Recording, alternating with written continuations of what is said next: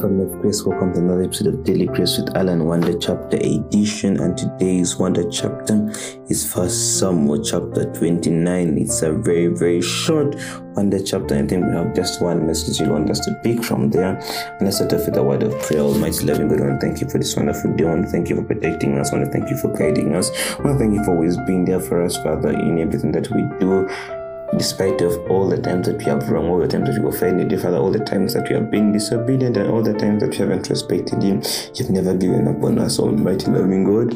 We pray that may continue protecting us and guiding us and showing us the right path as you promise. We all this believing and trusting in your mighty name and that of your Son, Jesus Christ. Amen. Achish sends David back to Ziklag the Philistines gathered all their forces at Aphek, and Israel camped by the spring in Jezreel. As the Philistine rulers marched with their units of hundreds and thousands, David and his men were marching at the rear with Achish. With Achish. The commanders of the Philistines asked, What about these Hebrews? Achish replied, Is this not David, who was an officer of Saul, king of Israel. He has already been with me for over a year, and from that day he left Saul until now, I haven't found no fault in him. But the Philistine commanders were angry with Achish and said, Send the man back that he may return to the place he assigned him. He must not go with us into battle, or he will turn against us during the fighting. How better could he regain his master's favor than by taking the heads of our own men? Isn't this the David they sing about in their dances? Saul has slain thousands, and David his ten thousand, tens of thousands. So Achish called David and said to him, As surely as the Lord lives, you have been reliable, and I would have been pleased to have you serve with me in the army. From the day you came to me until today, I have found no fault in you, but the rulers do not approve of you. Now turn back and go in peace. Do nothing to displease the, Phil- the Philistine rulers. But what have I done? asked David. And they and what have you found against me, your servant, from the day I came to you until now? Why can't I go and fight with the enemies of the of my lord the king? Achish replied, I know that you have been as pleasing in my eyes as an angel of the Lord. Nevertheless, the Philistine commanders have said, He must not go up with us into battle. Now get up early along with your master's servants, whom have come with you, and leave in the morning as soon as it's light. So David and his men got up early the next morning to go back to the land of the Philistines, and the Philistines went up to Jezreel. And this is where our wonder chapter for today ends. Actually, it's another short wonder chapter, and I really want us to just pick one thing, and that is obedience. Here we see today David wanting to go with Achish. Actually, they had even left. They had left the camp and they had gone with the army. But then we see the Philistine commanders. They start questioning why David was there. They pressurize Achish and tell him, you know what, send this person back, send this man back. We are not going to allow. They do everything, they say everything.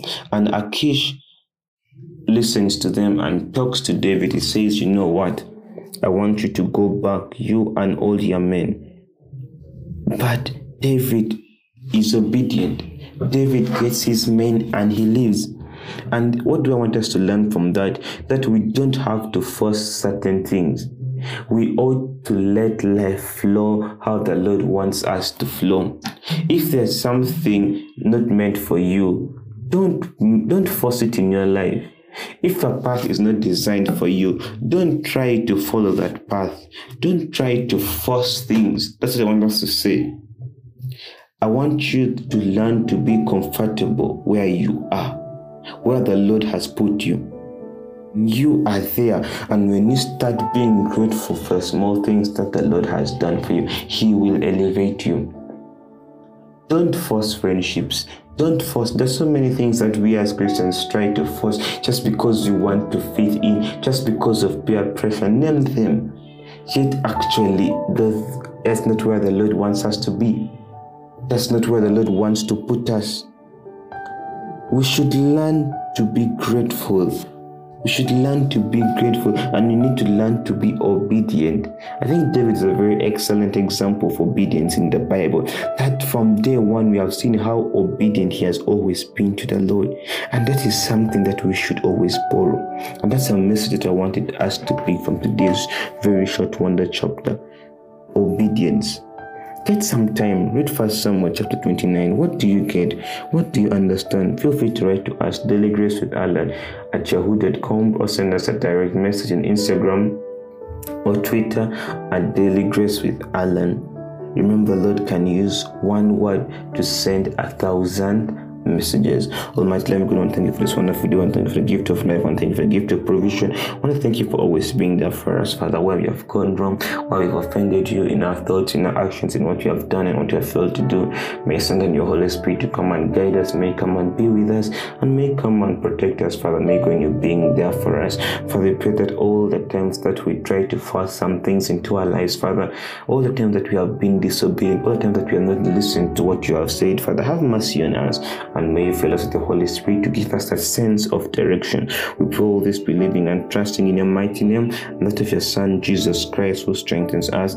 Amen.